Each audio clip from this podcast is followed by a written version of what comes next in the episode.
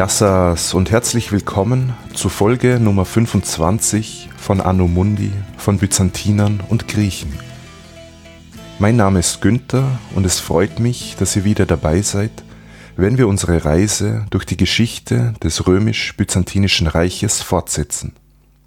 Wir sind mittlerweile im 8. Jahrhundert angelangt und wir werden heute die Regierungszeit der beiden ersten Kaiser der sogenannten syrischen Dynastie beleuchten, konkret den Zeitraum von 717 bis 775. Doch beginnen wir mit einem kurzen Blick zurück. Über die meiste Zeit des siebten Jahrhunderts regierten in Konstantinopel Kaiser der Herakleischen Dynastie die insbesondere mit der Bedrohung durch das muslimische Kalifat beschäftigt waren. Der letzte Vertreter dieser Herrscherfamilie war Kaiser Justinian II., der nach einem Umsturz ins Exil gehen musste, der aber nach zehn Jahren durch bulgarische Unterstützung erneut den Thron besteigen konnte. Doch es gelang Justinian II. nicht, sich dauerhaft an der Macht zu halten 711 wurde er und somit auch die Herakleische Dynastie endgültig gestürzt und es folgten drei weitere, eher schwache Herrscher innerhalb der nächsten sechs Jahre. Im Jahr 717 taten sich dann zwei hochrangige Offiziere zusammen, um die Macht in Konstantinopel zu übernehmen, ein gewisser Leon und ein gewisser Artavastos wobei letzterer zur Festigung des Bündnisses eine Tochter des Leon namens Anna heiratete. Die Rebellion war erfolgreich und es konnte die Hauptstadt eingenommen werden. Der schwache Kaiser Theodosius III. verzichtete auf den Thron und Leon wurde zum neuen Herrscher der Römer ausgerufen. In der Forschung wird er als Leon III. bezeichnet sein Verbündeter und nunmehriger Schwiegersohn Artavasdos erhielt das Amt des Kuropalatis, eines der höchsten Hofämter. Doch bevor wir uns der Ereignisgeschichte nach Leons Thronbesteigung im Jahr 717 widmen, lohnt es sich anzuschauen, welche Gebiete zu diesem Zeitpunkt überhaupt noch zum Oströmischen Reich gehört haben. Wie immer werde ich entsprechende Karten in den Shownotes verlinken ich beginne dieses Mal im Osten. Da haben wir zunächst Kleinasien, wo insbesondere der Norden und der Westen noch unter römischer Kontrolle waren. Der Süden und der Osten hingegen waren stark umstritten, und es gab beinahe jährliche Angriffe arabischer Verbände auf römische Siedlungen und Befestigungen auf der anderen Seite des Schwarzen Meeres, also auf der Halbinsel Krim, gab es noch Orte, die unter römischer Kontrolle standen. Die Insel Zypern im östlichen Mittelmeer war quasi ein römisch-arabisches Kondominium geworden. Es wurde also gemeinsam verwaltet. Konkret ging es dabei darum, sich die Steuereinnahmen der Insel unter sich aufzuteilen die Inseln der Ägäis gehörten natürlich noch zum Römischen Reich, doch war man dort immer wieder arabischen Angriffen bzw. Plünderungskampagnen zur See ausgesetzt. Auf dem europäischen Festland ist der oströmische Einfluss mittlerweile stark geschwunden. Natürlich waren die Hauptstadt Konstantinopel und ihr Hinterland noch römisch Fast die gesamte südliche Balkanhalbinsel stand aber unter der Kontrolle von slawischen Gruppen oder von den Bulgaren, die ein eigenes Herrschaftsgebiet etablieren konnten. Selbst der Großteil des heutigen Griechenland unterstand nicht mehr dem Kaiser. Ausnahmen waren hierbei die Stadt Thessaloniki mit Hinterland, Athen und Umgebung, also die Region Attika, sowie Orte auf der Halbinsel Peloponnes wie Korinth oder das fast uneinnehmbare Monemvasia.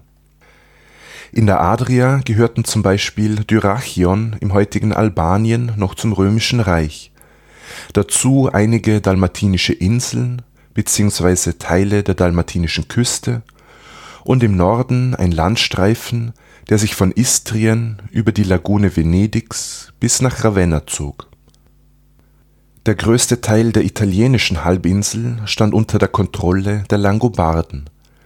Ausnahmen waren die südlichen Spitzen in Apulien und Kalabrien sowie an der Westküste die Stadt Rom mit Umland und ein Gebiet um Amalfi und Neapel.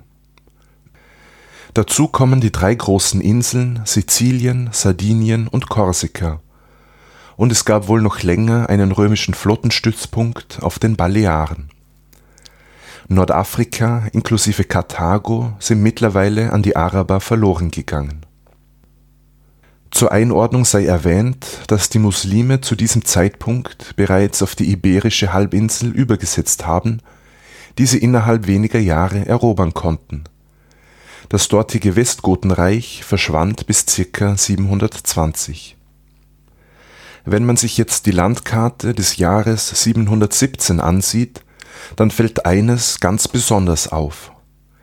Das Oströmische Reich bestand aus vielen verstreut liegenden Gebieten, die fast alle an der Küste lagen.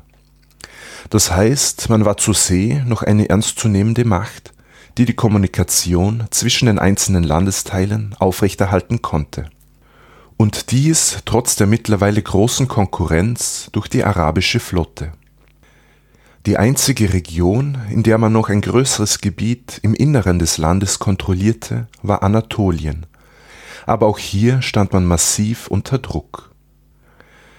Beenden wir nun den geografischen Überblick und widmen wir uns dem ersten Kaiser der syrischen Dynastie.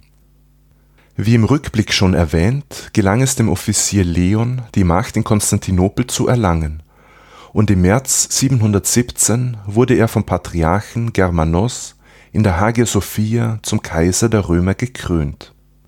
Kaiser Leon III. stammte ursprünglich aus Germanikia, einem Ort in der heutigen Südtürkei bei Gaziantep. Das war zu jener Zeit ein umstrittenes Gebiet zwischen den Römern und den Arabern. Weil der Ort Germanikia geografisch zur Region Syrien gezählt hat, wird die von Leon begründete Herrscherdynastie auch als syrische Dynastie bezeichnet. Sein Beiname in den Quellen ist allerdings Oissavros, der Isaurier, was darauf hindeuten könnte, dass er vom kleinasiatischen Volk der Isaurier abstammte. Leon machte Karriere im römischen Heer und er stieg zum Stratigos des Themas Anatolikon auf er war also für die Verteidigung einer Provinz verantwortlich und in dieser Funktion sammelte er Erfahrung im Umgang mit arabischen Verbänden, die nach Kleinasien eindrangen. Kaum war Leon im Jahr 717 in Konstantinopel an die Macht gelangt, sah er sich gleich einer großen Bedrohung ausgesetzt. Die Araber begannen nämlich die Hauptstadt zu belagern, sowohl zu Land als auch zur See Kalif war zu diesem Zeitpunkt ein gewisser Suleiman aus der Dynastie der Umayyaden. Er war ein Sohn des berühmten Abd al-Malik. Den Oberbefehl bei dieser Belagerung hatte ein Halbbruder des Kalifen namens Maslama inne, der in Anatolien bereits mehrmals gegen die Römer gekämpft hatte die Stadt Konstantinopel stand als Hauptstadt des Römischen Reiches schon länger als potenzielles Eroberungsziel auf der Liste der muslimischen Kalifen. Schon 40 Jahre zuvor waren arabische Schiffe in das Marmarameer vorgedrungen und die Quellen sprechen davon, dass damals schon eine Belagerung stattgefunden hat, was in der modernen Forschung aber angezweifelt wird. Nicht unplausibel scheint, dass die Annahme war man könne mit der Eroberung der Stadt am Bosporus das ganze verbliebene Römerreich zu Fall bringen. Im Jahr 717 machte sich also der Feldherr Maslama mit einer Armee auf und er zog durch Kleinasien in Richtung Westen. Bei Abydos überquerte er die Meerenge der Dardanellen und er gelangte somit nach Thrakien auf der europäischen Seite Dort versorgte man sich durch Plünderungen, bis man schließlich vor der Landmauer Konstantinopels Stellung bezog. Kurze Zeit später traf auch die arabische Flotte ein, die die Stadt auf der Seeseite blockierte. Konstantinopel wurde also ab Anfang September 717 sowohl von der Land als auch von der Meerseite belagert.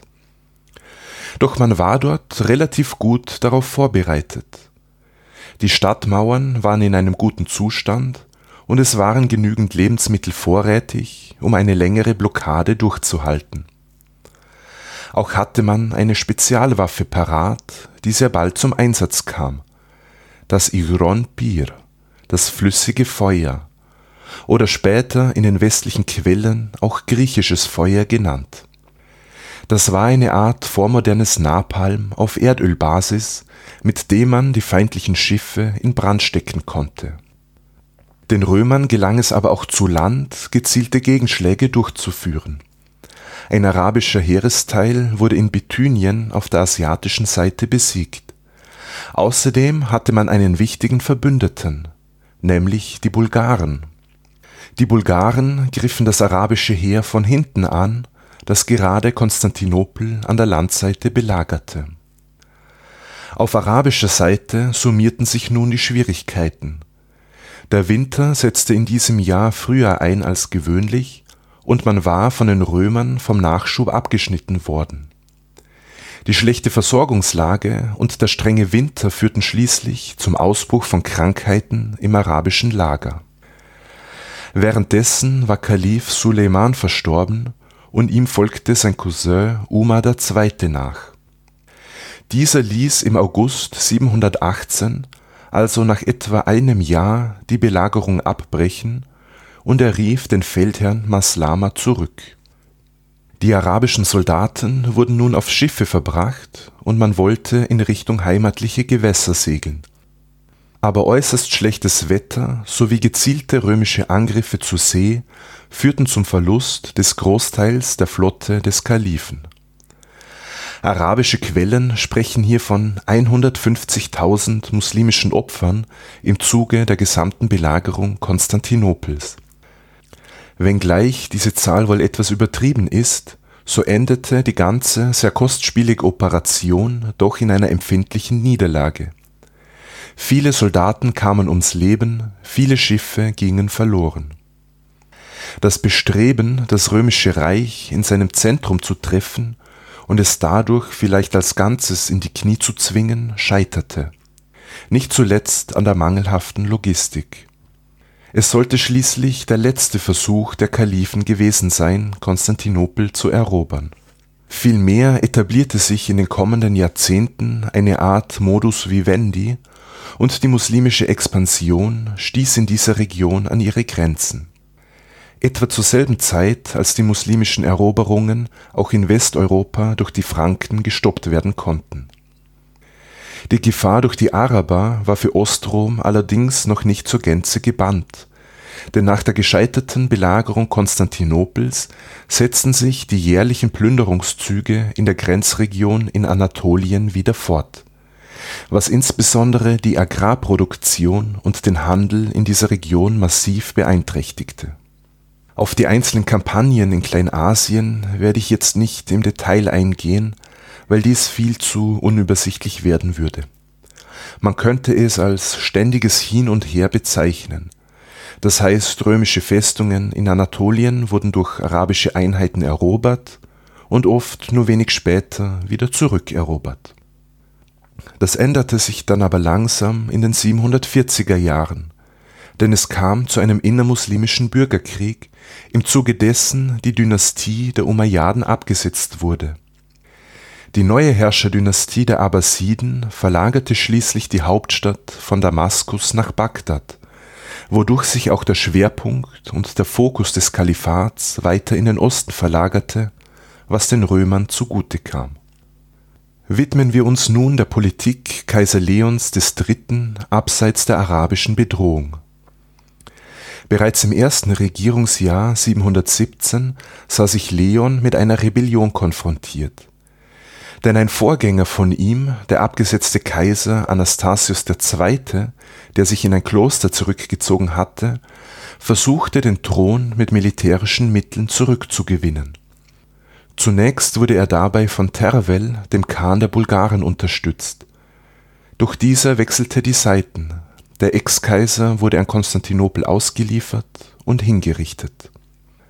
Im selben Jahr erhob sich ein Gegenkaiser auf Sizilien, wohl in der Erwartung, dass die Hauptstadt Konstantinopel im Zuge der arabischen Belagerung fallen werde. Nachdem aber Kaiser Leon diese Gefahr erfolgreich abwehren konnte, fiel diese sizilianische Rebellion in sich zusammen. Der Erfolg gegen die Araber trug auf jeden Fall mit dazu bei, dass Leon III. seine Legitimität als römischer Herrscher steigern konnte.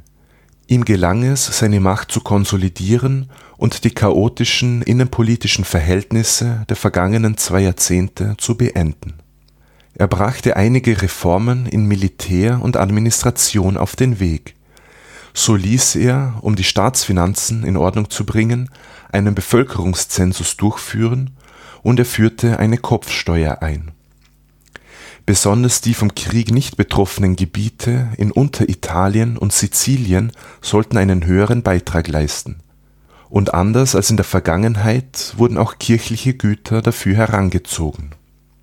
Doch ein wichtiger Untertan des Kaisers weigerte sich, dies in seinem Herrschaftsbereich umzusetzen, nämlich der Bischof von Rom, also der Papst. Das führte zu Spannungen und der Kaiser reagierte unter anderem damit, dass er die Kirchendiözese Ost-Illyricum, die von Dalmatien bis Griechenland reichte, der päpstlichen Oberhoheit entzog und es dem Patriarchen von Konstantinopel unterstellte. Was die Bautätigkeit betrifft, so ist überliefert, dass Leon die Mauern der Stadt Nikäa reparieren ließ, nachdem diese 727 von den Arabern belagert worden war. Auch die Stadtmauern Konstantinopels wurden nach einem schweren Erdbeben 740 wieder instand gesetzt. Auf der Ebene der Gesetzgebung war Leon ebenfalls bestrebt, Reformen durchzuführen und so nahm er gegenüber dem Gesetzeskorpus Justinians I. aus dem 6. Jahrhundert einige Änderungen vor. Das neue Gesetzbuch wurde im Jahr 741 veröffentlicht, und zwar im Namen des Kaisers Leons III. und seines Sohnes Konstantins V. Es trägt den Namen Eklogiton Normon (Auswahl an Gesetzen), auf Deutsch auch Ekloge ausgesprochen es handelt sich hier um eine Auswahl an Gesetzen aus dem Codex Justinianus, wobei aber Änderungen vorgenommen worden sind, insbesondere im Bereich des Ehe und Familienrechts sowie im Strafrecht. Während im Codex Justinianus als Bestrafung vor allem die Todesstrafe sowie Geldstrafen vorgesehen waren, wurden diese jetzt ersetzt durch Verstümmelung wie Amputationen oder Blendung mit der Begründung, dass dadurch Gnade ausgedrückt wird und der Verurteilte die Möglichkeit zur Bekehrung bekomme. Es ist kein Zufall, dass die neuen Strafen sich an den Anweisungen des Alten Testaments orientieren.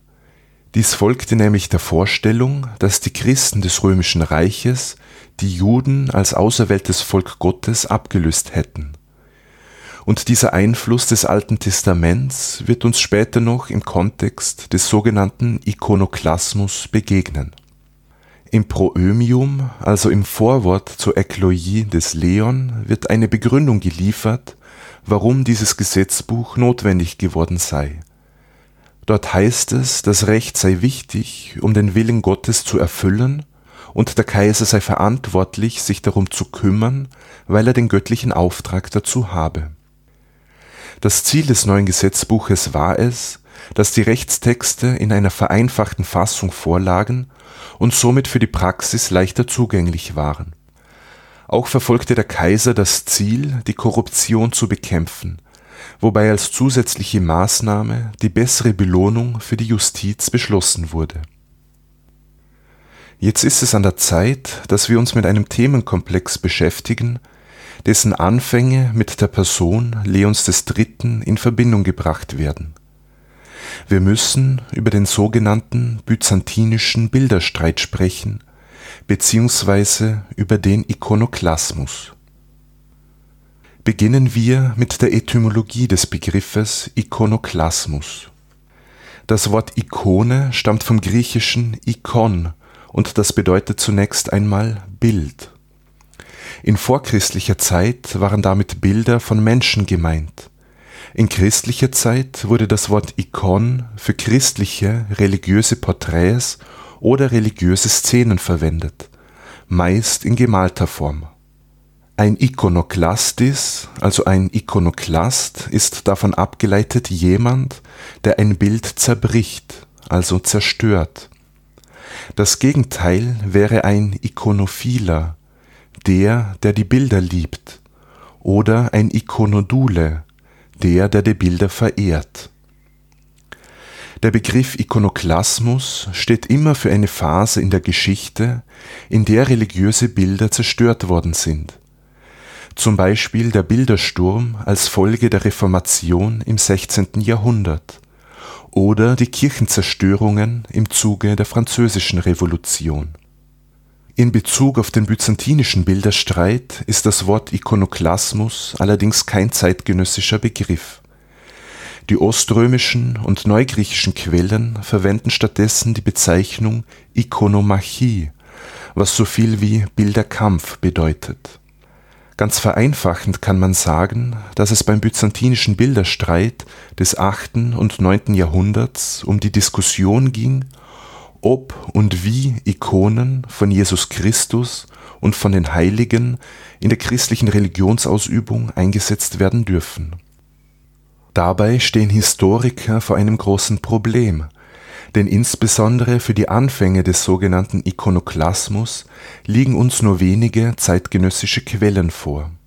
Die meisten Quellen, die über diese Ereignisse berichten, sind zu einem späteren Zeitpunkt verfasst worden, und zwar von Anhängern der Bilderverehrung, denn, und jeder, der schon mal in einer orthodoxen Kirche war, wird es erahnen, die Ikonophilen werden sich schlussendlich durchsetzen.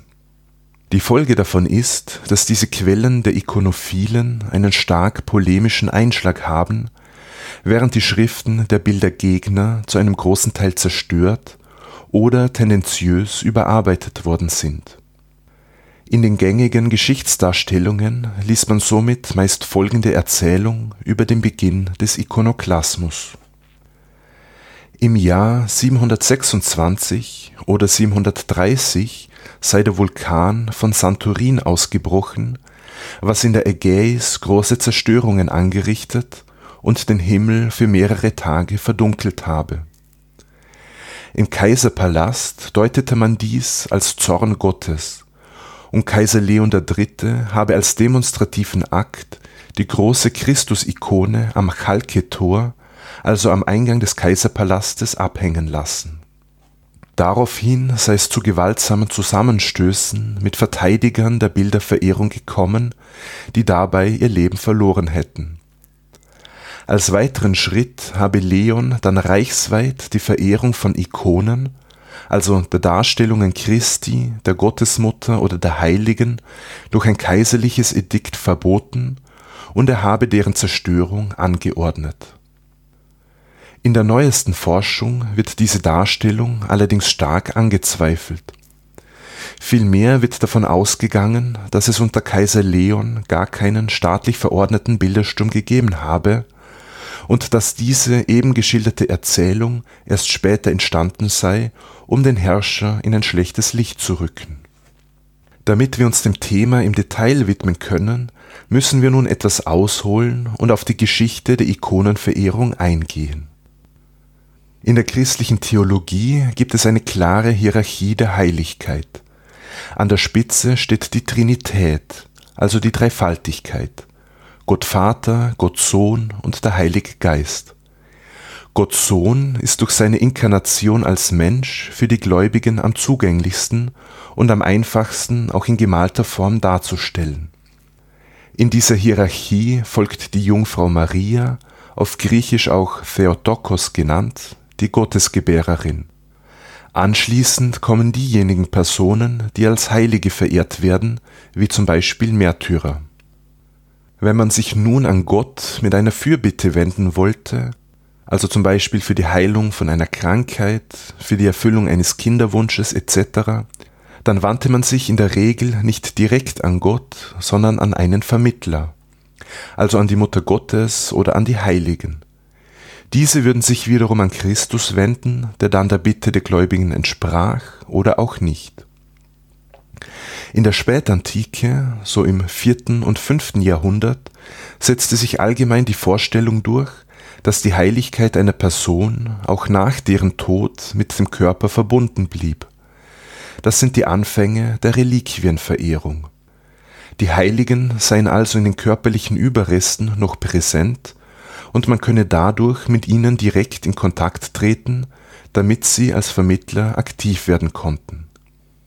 Diese Präsenz des Heiligen wurde mit der Zeit auch auf die Ikonen, also die Heiligenporträts übertragen. Doch vollzog sich diese Entwicklung nicht über Nacht. Erste Belege für christliche Ikonen haben wir schon für die vorkonstantinische Zeit. Dabei wurden die Bilder mit Blumen geschmückt und davor Kerzen aufgestellt. Diese Praxis wurde von den zeitgenössischen christlichen Autoren allerdings als Idolatrie, als Götzenverehrung abgelehnt und setzte sich zunächst nicht durch. Für die Zeit vom 4. bis zum 6. Jahrhundert wissen wir, dass es religiöse Bilder gegeben hat, allerdings nicht mehr mit dem Blumenschmuck oder den Kerzen, wohl um den Anschein des paganen Götzendiensts zu vermeiden. Wir haben keine Hinweise darauf, dass in diesem Zeitraum die Bilder in einer speziellen Weise verehrt worden sind. Vielmehr sollten sie helfen, die Erinnerung an die Person zu bewahren, deren Wirken als Vorbild für das eigene Leben dienen sollte. Im späten 6. Jahrhundert hören wir dann zum ersten Mal von sogenannten Archiropiita. Das waren Abbildungen Jesu, die nach der Vorstellung der Gläubigen nicht von Menschenhand geschaffen worden seien. Vielmehr seien sie auf wundersame Art entstanden, oder sie würden auf eine direkte Berührung mit Jesus zurückgehen diese wundersamen Relikte Christi wurden dann herangezogen, um den göttlichen Beistand zum Schutz einer Stadt zu erbitten.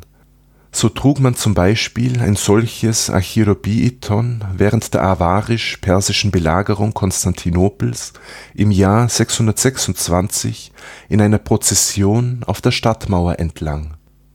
Diese religiösen Bilder hatten also eine ähnliche Funktion wie die Palladia im antiken römischen Reich das waren Statuen von Schutzgottheiten. Die Praxis in Bezug auf die Ikonen änderte sich im Oströmischen Reich schließlich gegen Ende des 7. Jahrhunderts.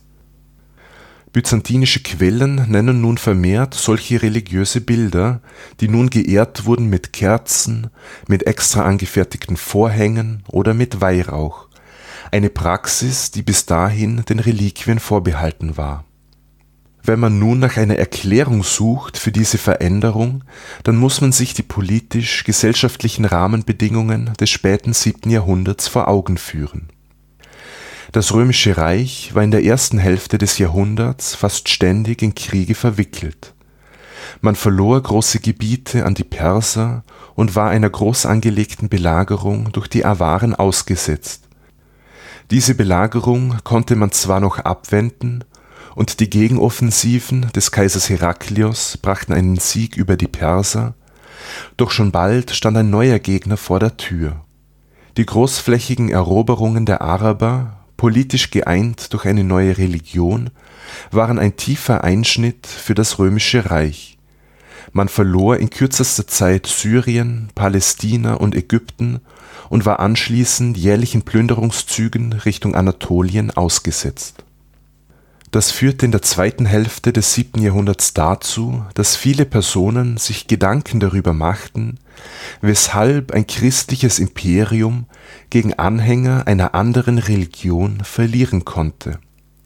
Langsam setzte auch die Realisierung ein, dass man die verloren gegangenen Territorien nicht mehr zurückerobern konnten und dass der Islam nicht mehr verschwinden werde nicht zufällig entstand zu jener Zeit auch eine Reihe an apokalyptischen Texten, verfasst von Christen, die nunmehr im Kalifat leben mussten.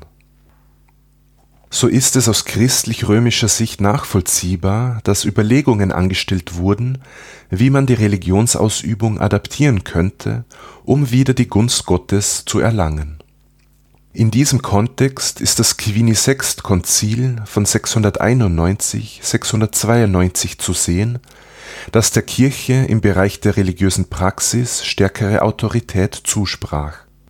So wurden der kirchliche Ritus und das Verhalten der Kleriker strenger reguliert, und erstmals gab es einen Konzilsbeschluss in Bezug auf religiöse Bilder. So wurde verfügt, dass Jesus Christus nur mehr in menschlicher Form dargestellt werden dürfe und nicht mehr als ein Lamm. Die Kirche war also darum bemüht, die religiösen Praktiken zu standardisieren und von ihrer Sicht falschen Riten zu bereinigen. Beeinflusst war die sicher auch von den Schilderungen des Alten Testaments, wo die Israeliten immer wieder mit Gott einen Bund eingingen. Wenn sie aber von den Bestimmungen abwichen, dann drohte ihnen eine göttliche Bestrafung. Der Unterschied war jetzt nur, dass sich eben die christlichen Römer als das auserwählte Volk sahen. Man kann vielleicht so weit gehen und von einer spirituellen Krise im späten siebten Jahrhundert sprechen, wo wieder vermehrt göttlicher Beistand gesucht wurde, was sich unter anderem an der stärkeren Hinwendung zu den Ikonen äußerte so war Kaiser Justinian II. der erste römische Herrscher, der auf der Vorderseite der Münzen ein Porträt Christi abbilden ließ. Jetzt waren natürlich am Ende des siebten Jahrhunderts nicht auf einmal alle Kleriker und alle Gläubige glühende Bilderverehrer, vielmehr hinterfragten einige diese eher neue Praxis den religiösen Bildern wurde ja zugeschrieben, dass der oder die Heilige darin persönlich präsent war. Doch war so ein Bild nicht einfach nur ein Stück Holz mit Farbe? Wie sollte so ein Gegenstand Gebete übermitteln können? Und was genau war jetzt der Unterschied zwischen der Ehrung einer Ikone und der Idolatrie, also dem Götzendienst? Denn das zweite der zehn Gebote besagt, Du sollst dir kein Kultbild machen und keine Gestalt von irgendetwas am Himmel droben, auf der Erde unten oder im Wasser unter der Erde. Die schlechte Quellenlage erlaubt es uns leider nicht, die Anfänge dieser Debatte im Detail zu rekonstruieren. Die ersten Hinweise, die wir dazu haben, lassen sich aber in die 720er Jahre datieren und stammen aus dem kirchlichen Umfeld. Es handelt sich hierbei um drei Briefe des Patriarchen von Konstantinopel, eines gewissen Germanos, der die Bilderverehrung verteidigte. Aus diesen Briefen geht hervor, dass ein Bischof in Kleinasien aus seinen Kirchen die Ikonen entfernt habe. Und ein anderer Bischof habe sich geweigert, die heiligen Bilder durch Proskynese zu verehren. Er wollte sich also nicht vor einer Ikone verbeugen oder sich vor ihr niederwerfen, denn nur Gott sei dessen würdig. Patriarch Germanos forderte aber den Bischof auf, diese Tradition zu respektieren, obgleich sie ja streng genommen noch gar nicht so alt war, wie wir ja vorhin festgehalten haben. Zwar verteidigte Patriarch Germanos den Einsatz religiöser Bilder, Allerdings machte er sich auch Gedanken darüber, wo der Unterschied zwischen der Ikonenverehrung und der Idolatrie liege. Seine Rechtfertigung sieht so aus, dass bei der Ehrung einer Ikone nicht das Bild an sich angebetet werde und dass es nicht um das Material ginge, sondern um die repräsentierte Person. Und die Proskynese für eine Ikone würde immer nur Gott gelten. Darüber hinaus kritisierte er die Bildergegner, weil sie den Feinden des Glaubens Argumente gegen das Christentum liefern würden, nämlich den Juden und den Muslimen, die ein strenges Bilderverbot kannten und die die Christen mitunter als Götzenanbeter verunglimpften. Die Briefe des Patriarchen Germanos deuten darauf hin, dass um das Jahr 730 die Argumente der Ikonengegner bereits weit verbreitet waren und dass manche Kleriker schon religiöse Bilder aus ihren Kirchen entfernt hatten. Somit können wir aber mit einem Mythos aufräumen. Der Beginn des Ikonoklasmus ist nicht auf ein von Kaiser Leon erlassenes Verbot der Bilderverehrung zurückzuführen. Doch woher kommt die Annahme, dass Leon III. ein erbitterter Bilderzerstörer war und dass er deswegen Leute verfolgen und bestrafen ließ? Das Ganze beruht im Wesentlichen auf drei Quellen. Die erste Quelle ist der Liber Pontificalis, eine aus päpstlicher Sicht erstellte Schrift über die frühmittelalterlichen Bischöfe von Rom. Kaiser Leon wird darin erwähnt, wenn es Konflikte gab in Fragen der Besteuerung und der Eigentumsrechte bezüglich süditalienischer und sizilianischer Besitzungen. An drei Stellen werden Leons Aktionen gegen die Ikonenverehrung erwähnt, doch gelten diese als eine nachträgliche Einfügung. Die beiden anderen Quellen sind die Vita Stephans des Jüngeren und die Chronik des Theophanes Beide sind ca. 80 Jahre nach den angeblichen Ereignissen entstanden und beide sind sehr anti-ikonoklastisch gefärbt, was den Schluss nahelegt, dass sie absichtlich verfälschend und in übertriebener Weise verfasst worden sind. Es ging den Autoren weniger um die Beschreibung tatsächlicher Ereignisse als um das Erzählen einer moralischen Geschichte mit Kaiser Leon als klarem Gegner ein weiteres Argument dafür, dass Kaiser Leon den Ikonoklasmus als staatliches Programm durchsetzte, ist die Absetzung bzw. der Rücktritt des bilderfreundlichen Patriarchen Germanos im Jahr 730. Doch scheinen andere Gründe für seinen Rückzug plausibler zu sein, wie etwa ein Konflikt mit dem Kaiser in Bezug auf die Besteuerung kirchlicher Güter. Ein Zusammenhang mit der ikonoklastischen Politik wurde auch hier erst von den späteren leonfeindlichen Quellen hergestellt. Hin und wieder liest man auch davon, dass eventuell muslimische Ideen aus dem Kalifat den Kaiser beeinflusst haben könnten. Doch dabei wird oft ein wichtiger Unterschied übersehen. Das Bilderverbot im Islam betrifft generell alle Darstellungen von Personen, aber auch von Tieren und das insbesondere in Moscheen aber auch in den christlichen Kirchen in der Region Palästina verschwanden zu jener Zeit solche Darstellungen, die dann zum Beispiel durch Pflanzenornamente ersetzt wurden. Bei der Diskussion im Oströmischen Reich hingegen ging es nicht um ein Bilderverbot per se, sondern explizit um die Darstellung von heiligen Personen beziehungsweise um die Verehrung dieser religiösen Bilder Vielmehr war der Hinweis auf die Parallele mit dem Islam ein willkommenes Argument für die Bilderverehrer, um den Ikonoklasten die Unterwerfung unter das Dogma der Ungläubigen vorwerfen zu können. Zusammenfassend lässt sich also sagen: Wir haben einen Mangel an zeitgenössischen Schriftquellen sowie an archäologischen Zeugnissen aus jener Zeit Somit wissen wir nicht, welche Meinung Kaiser Leon III. in Bezug auf die Bilderverehrung vertrat. Mit großer Wahrscheinlichkeit hat er aber kein diesbezügliches Edikt erlassen und es gab während seiner Regierungszeit keine staatlich verordnete Bilderzerstörung. Anders verhält es sich aber bei seinem Sohn und Nachfolger Konstantin V. Leon III. verstarb nach 24 Jahren auf dem Kaiserthron im Jahr 741, und zwar im Amt und eines natürlichen Todes, ein Lebensende, das seinen sechs Vorgängern nicht vergönnt war.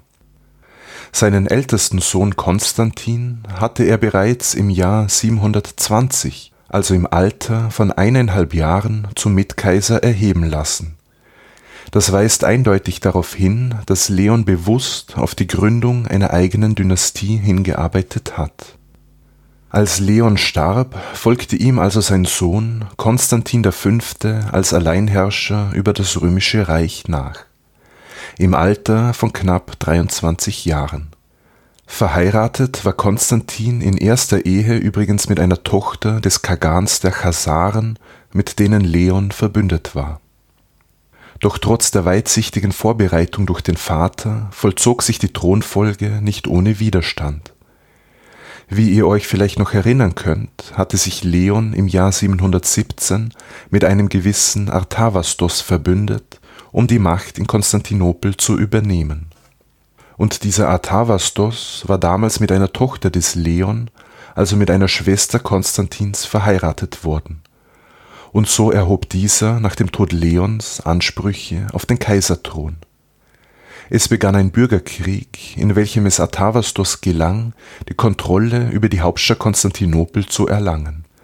Der junge Kaiser Konstantin war zu diesem Zeitpunkt schon nicht mehr in der Stadt, sondern er versuchte in Anatolien den Widerstand zu organisieren. Konstantin errang mehrere militärische Siege gegen Artavasdos und so konnte er seinen Schwager nach circa zwei Jahren wieder absetzen dem Usurpator Artavasdos gelang zwar noch die Flucht, doch er wurde bald gefangen genommen. Man blendete ihn sowie seine Söhne, zur öffentlichen Demütigung führte man sie auf den Hippodrom und schließlich wurden sie in ein Kloster gesteckt. Konstantin V., der Sohn Kaiser Leons, konnte sich also schlussendlich militärisch durchsetzen und sich als legitimer Herrscher des römischen Reiches behaupten Neben dem eben erwähnten Bürgerkrieg waren die 740er Jahre von weiteren Katastrophen überschattet. Im Jahr 740 gab es ein großes Erdbeben, wodurch an vielen Gebäuden Konstantinopels erheblicher Schaden entstand. Und im Jahr 747 kam es in der Hauptstadt zu einer neuerlichen Pestwelle. Das war der letzte Ausbruch dieser Seuche bis zum Schwarzen Tod im 14. Jahrhundert dieser Pestausbruch forderte in Konstantinopel etliche Todesopfer, aber nicht nur dort, auch andere größere Städte des mediterranen Raumes waren davon betroffen. Um die Verluste an Bevölkerung zumindest teilweise wieder auszugleichen, wurden später Personen aus anderen Landesteilen zwangsweise in die Hauptstadt umgesiedelt, vor allem von den Ägäischen Inseln, aus Festland Griechenland und von der Peloponnes Möglicherweise hängt es mit diesen Katastrophen der 740er Jahre zusammen, dass zu jener Zeit Überlegungen aufkamen, ob es sich hier um eine göttliche Bestrafung handeln könnte und ob die Ikonoklasten vielleicht doch richtig lagen, deren Argumente seit mindestens zwei Jahrzehnten in Konstantinopel zirkulierten. Kaiser Konstantin V. beschäftigte sich persönlich mit den damit verbundenen theologischen Fragen und so veröffentlichte er im Jahr 750 seine sogenannten Pefsis. Das bedeutet so viel wie Fragen oder Befragungen. Diese waren höchstwahrscheinlich an Kirchenleute gerichtet und sind uns leider nur in Fragmenten überliefert.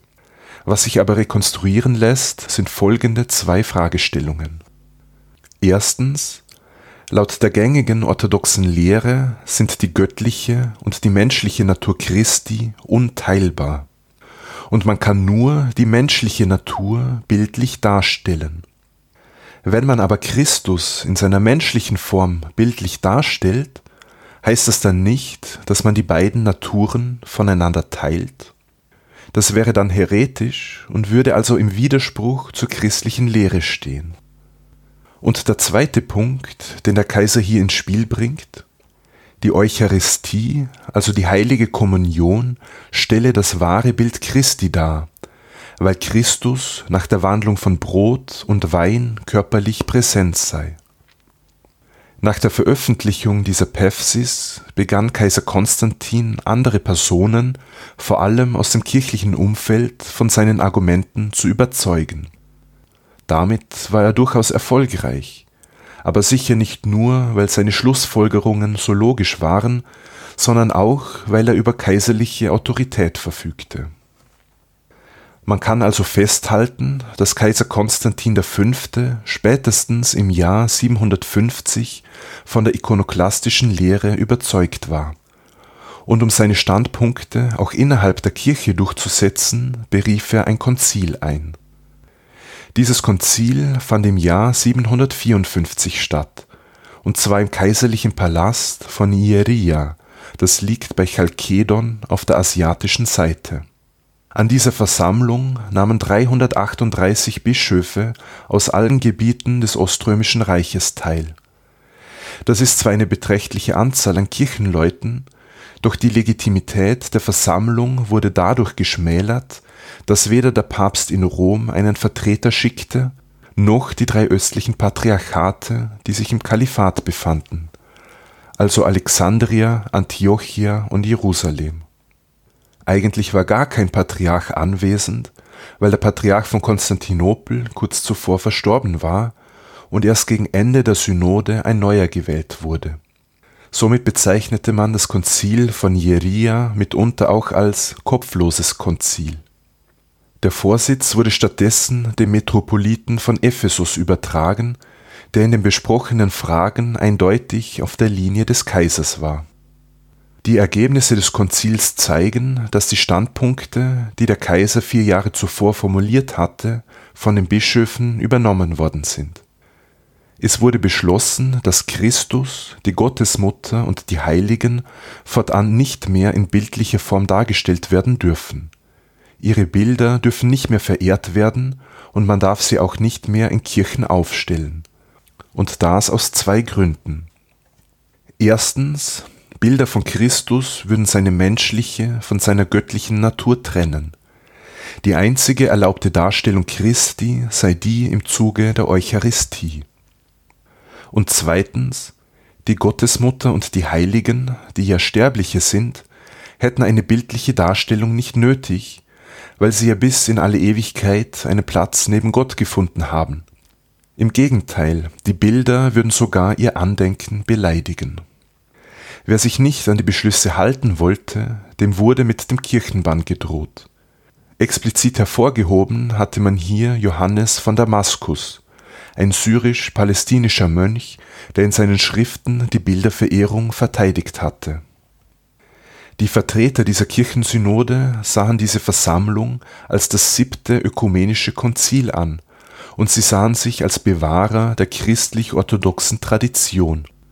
Und das nicht ganz zu Unrecht, denn die Ikonenverehrung war tatsächlich noch ein relativ junges Phänomen, wie wir heute ja schon festgehalten haben die Verehrung der Gottesmutter und der Heiligen an sich blieb aber trotz dieser Beschlüsse erlaubt, obwohl die Gegner dieses Konzils später das Gegenteil behaupten werden. Die Kontaktaufnahme durch einen Gläubigen sollte aber nur mehr über das Gebet erfolgen. Das einzige religiöse Symbol, das für die Ikonoklasten akzeptabel war und dem nun eine noch größere Bedeutung zukam, war das Kreuz das Kreuz war seit Konstantin dem Großen ein kaiserliches Siegeszeichen und gleichzeitig ein Symbol für die christliche Ökumene. Eine Intention dieser eben beschriebenen Konzilsbeschlüsse war sicherlich, die Bedeutung der Kirche als Institution zu steigern.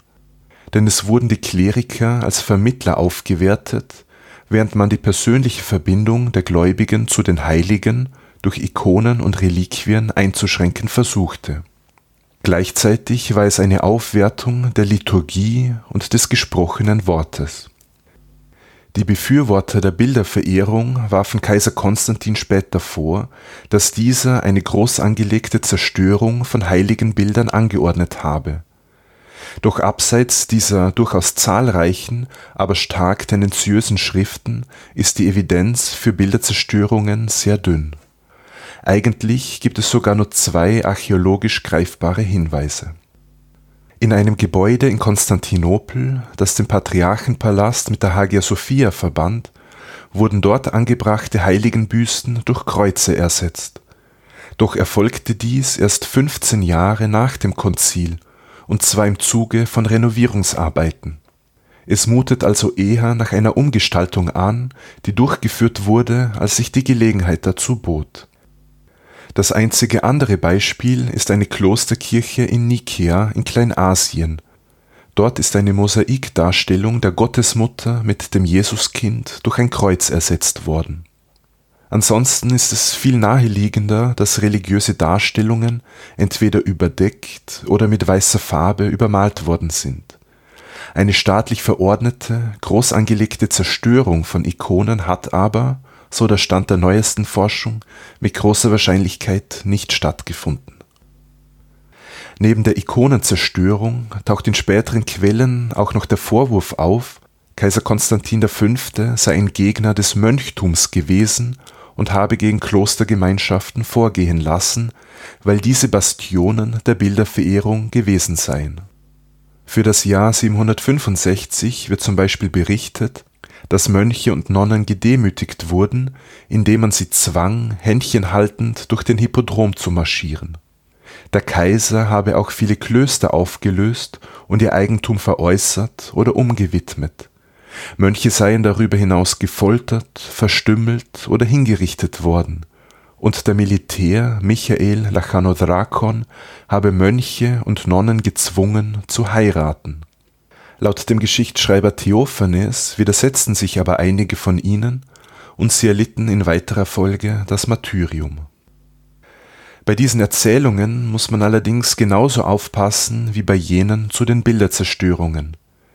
Es kam zwar zu Verfolgungen von Mönchen, speziell im Zeitraum von 765 bis 773.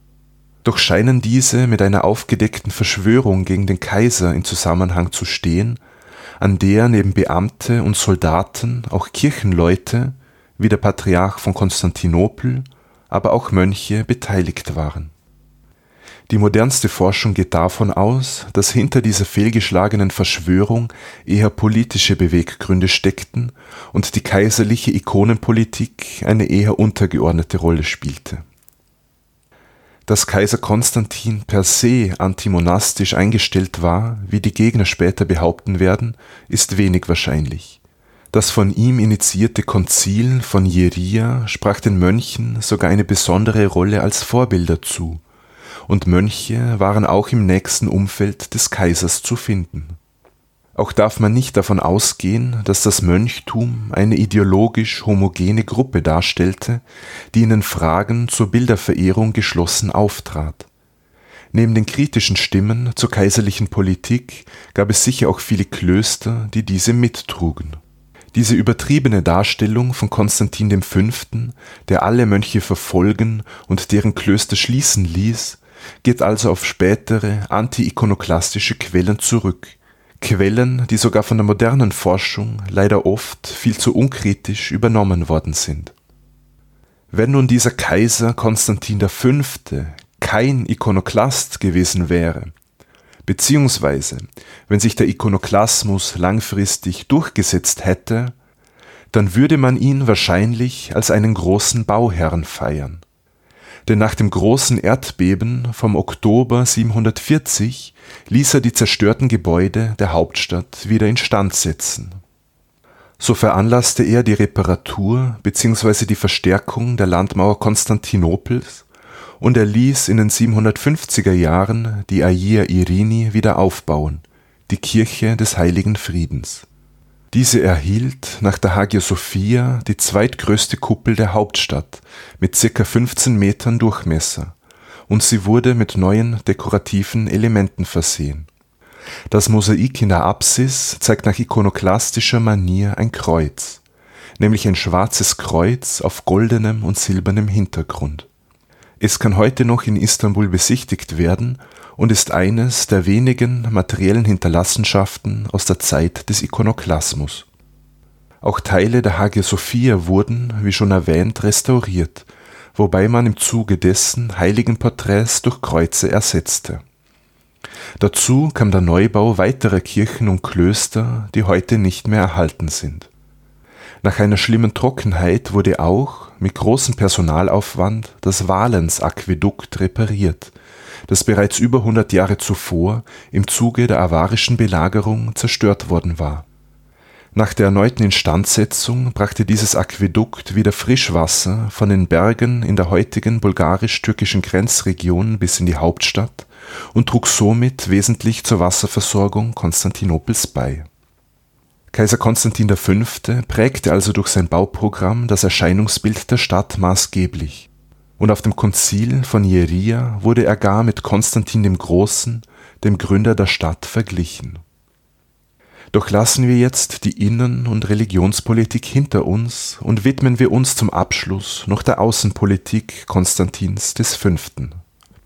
Eine seiner größten Errungenschaften war es, die Grenzen des Oströmischen Reiches zu stabilisieren, sowohl auf dem Balkan als auch in Kleinasien. Dem Kaiser kam hierbei zugute, dass im Kalifat in den 740er Jahren ein Bürgerkrieg tobte, die sogenannte Dritte Fitna. Die Dynastie der Umayyaden war dadurch abgelenkt und wurde schließlich im Zuge dieser Machtkämpfe gestürzt. Die Abbasiden, die sich auf Abbas, einen Onkel des Propheten, bezogen, übernahmen die Macht. Sie verlegten die Hauptstadt des Kalifats von Damaskus nach Bagdad, was eine Verschiebung des Machtzentrums mit sich brachte. Kaiser Konstantin gelang es in jener Zeit, eine Art unbewohnte Pufferzone zu etablieren, die das römische Reich vom Kalifat trennte. Diese verlief mehr oder weniger zwischen Selewkia am Mittelmeer bis Trapezunt am Schwarzen Meer. Die Einrichtung dieser Pufferzone brachte zwei Vorteile mit sich. Einerseits wurden Plünderungszüge für den Gegner weniger interessant, weil er zuerst lange durch leeres Niemandsland ziehen musste. Und zweitens, wenn der Gegner doch in Richtung römisches Gebiet aufbrach, war er leichter aufzuspüren und zu verfolgen. Es entstand in der Region somit eine Art Gleichgewicht und die südöstliche Grenze des römischen Reiches stabilisierte sich, und das sogar langfristig für die kommenden 150 bis 200 Jahre. Diese Bevölkerung, die aus dieser Pufferzone abgesiedelt wurde, brachte man in den europäischen Reichsteil nach Thrakien, um die dortige Grenzregion zu stärken. Zusätzlich wurde in Thrakien eine Reihe an Befestigungsanlagen errichtet, um das römisch kontrollierte Gebiet besser vor Überfällen der bulgarischen Nachbarn zu schützen. Konstantin V. führte selbst mehrere Feldzüge an, bei denen er die Bulgaren zurückschlagen konnte Dabei wurden viele Personen der slawischen Bevölkerungsgruppe gefangen genommen, die man anschließend in Kleinasien wieder ansiedelte. Bis zu seinem Lebensende im Jahr 775 gelang es ihm durch diese Maßnahmen, auch die Grenze auf der Balkanhalbinsel zu stabilisieren und den Einfluss Ostroms in dieser Region zumindest ein bisschen zu vergrößern. Auch in der Militärstruktur stieß Konstantin V. Veränderungen an so schuf er durch Teilungen neue Themen, also Militärdistrikte, die gleichzeitig als Verwaltungseinheiten fungierten. Außerdem gründete er mit den Tagmata neue militärische Einheiten. Diese Tagmata bestanden aus Berufssoldaten und sie unterstanden als Palasttruppen direkt dem Kaiser. Sie ergänzten somit die Armeen der einzelnen Themen, die föderal strukturiert waren und die sich in der Vergangenheit schon des Öfteren gegen den Herrscher in Konstantinopel gewandt hatten. Während Kaiser Konstantin V. äußerst aktiv war, um die Grenzen zu den Bulgaren und zu den Arabern zu sichern, wurden die Besitzungen in Italien eher vernachlässigt.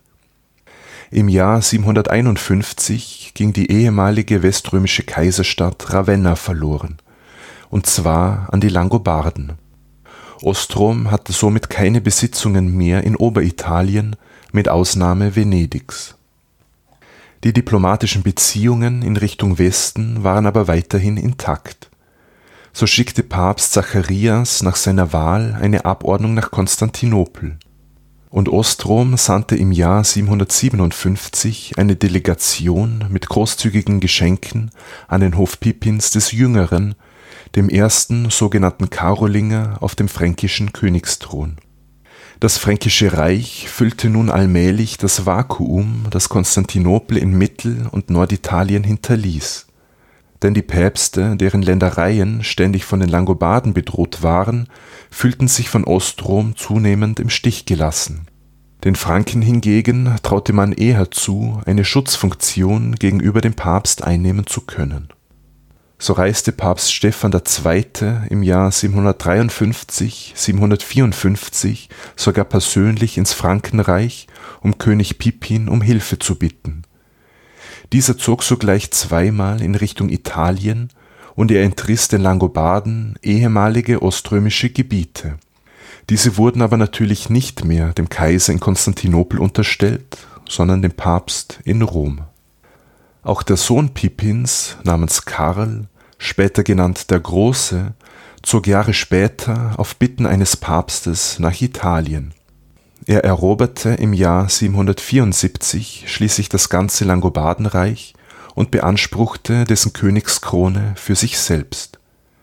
Das Reich der Langobarden in Italien verschwand also nach circa 200 Jahren wieder von der Bildfläche der Geschichte Zusammenfassend lässt sich also festhalten, dass das Frankenreich nach Oberitalien ausgriff und dass der Papst in Rom von diesem Bündnis mit den Karolingern stark profitierte.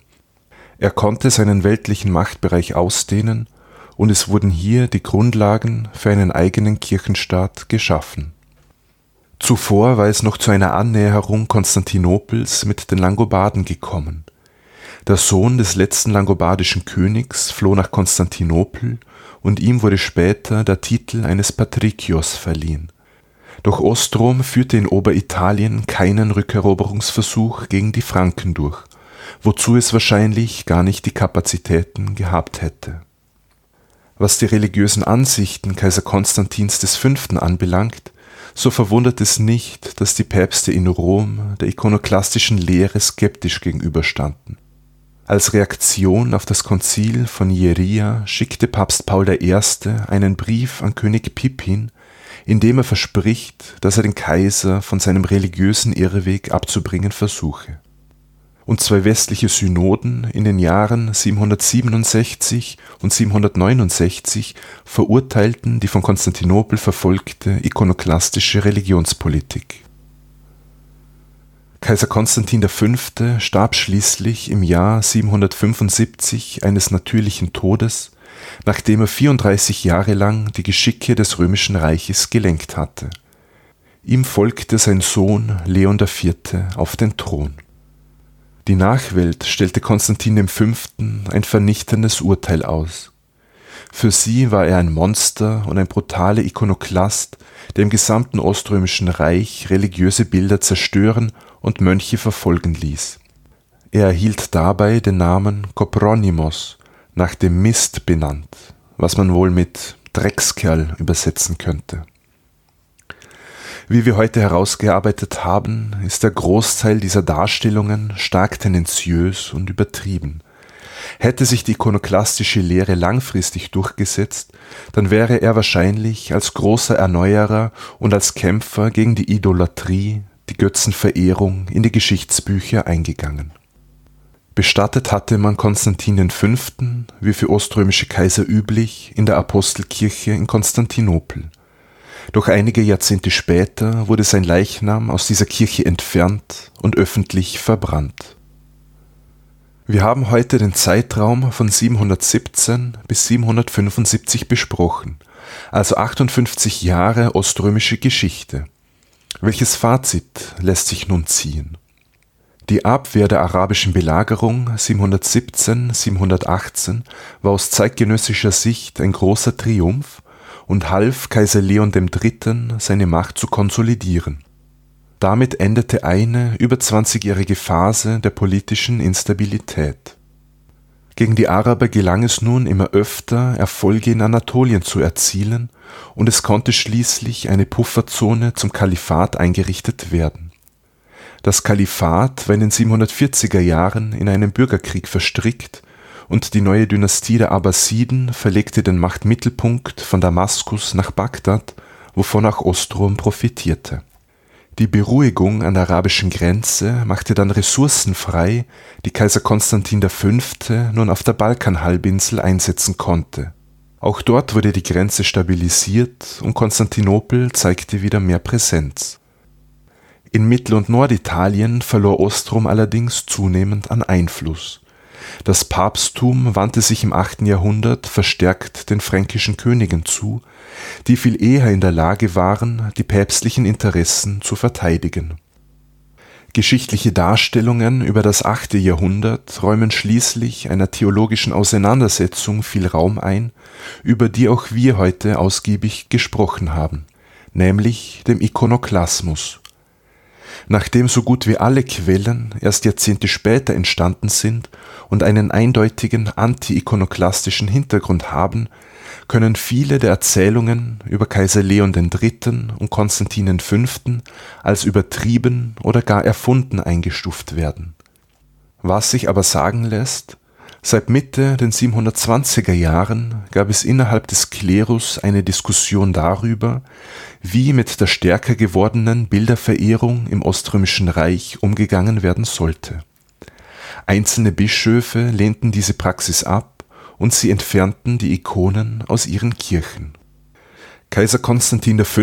war jedenfalls ab 750 ein Gegner von religiösen Bildern und seine Positionen wurden vier Jahre später durch das Konzil von Jeria von der Oströmischen Kirche übernommen.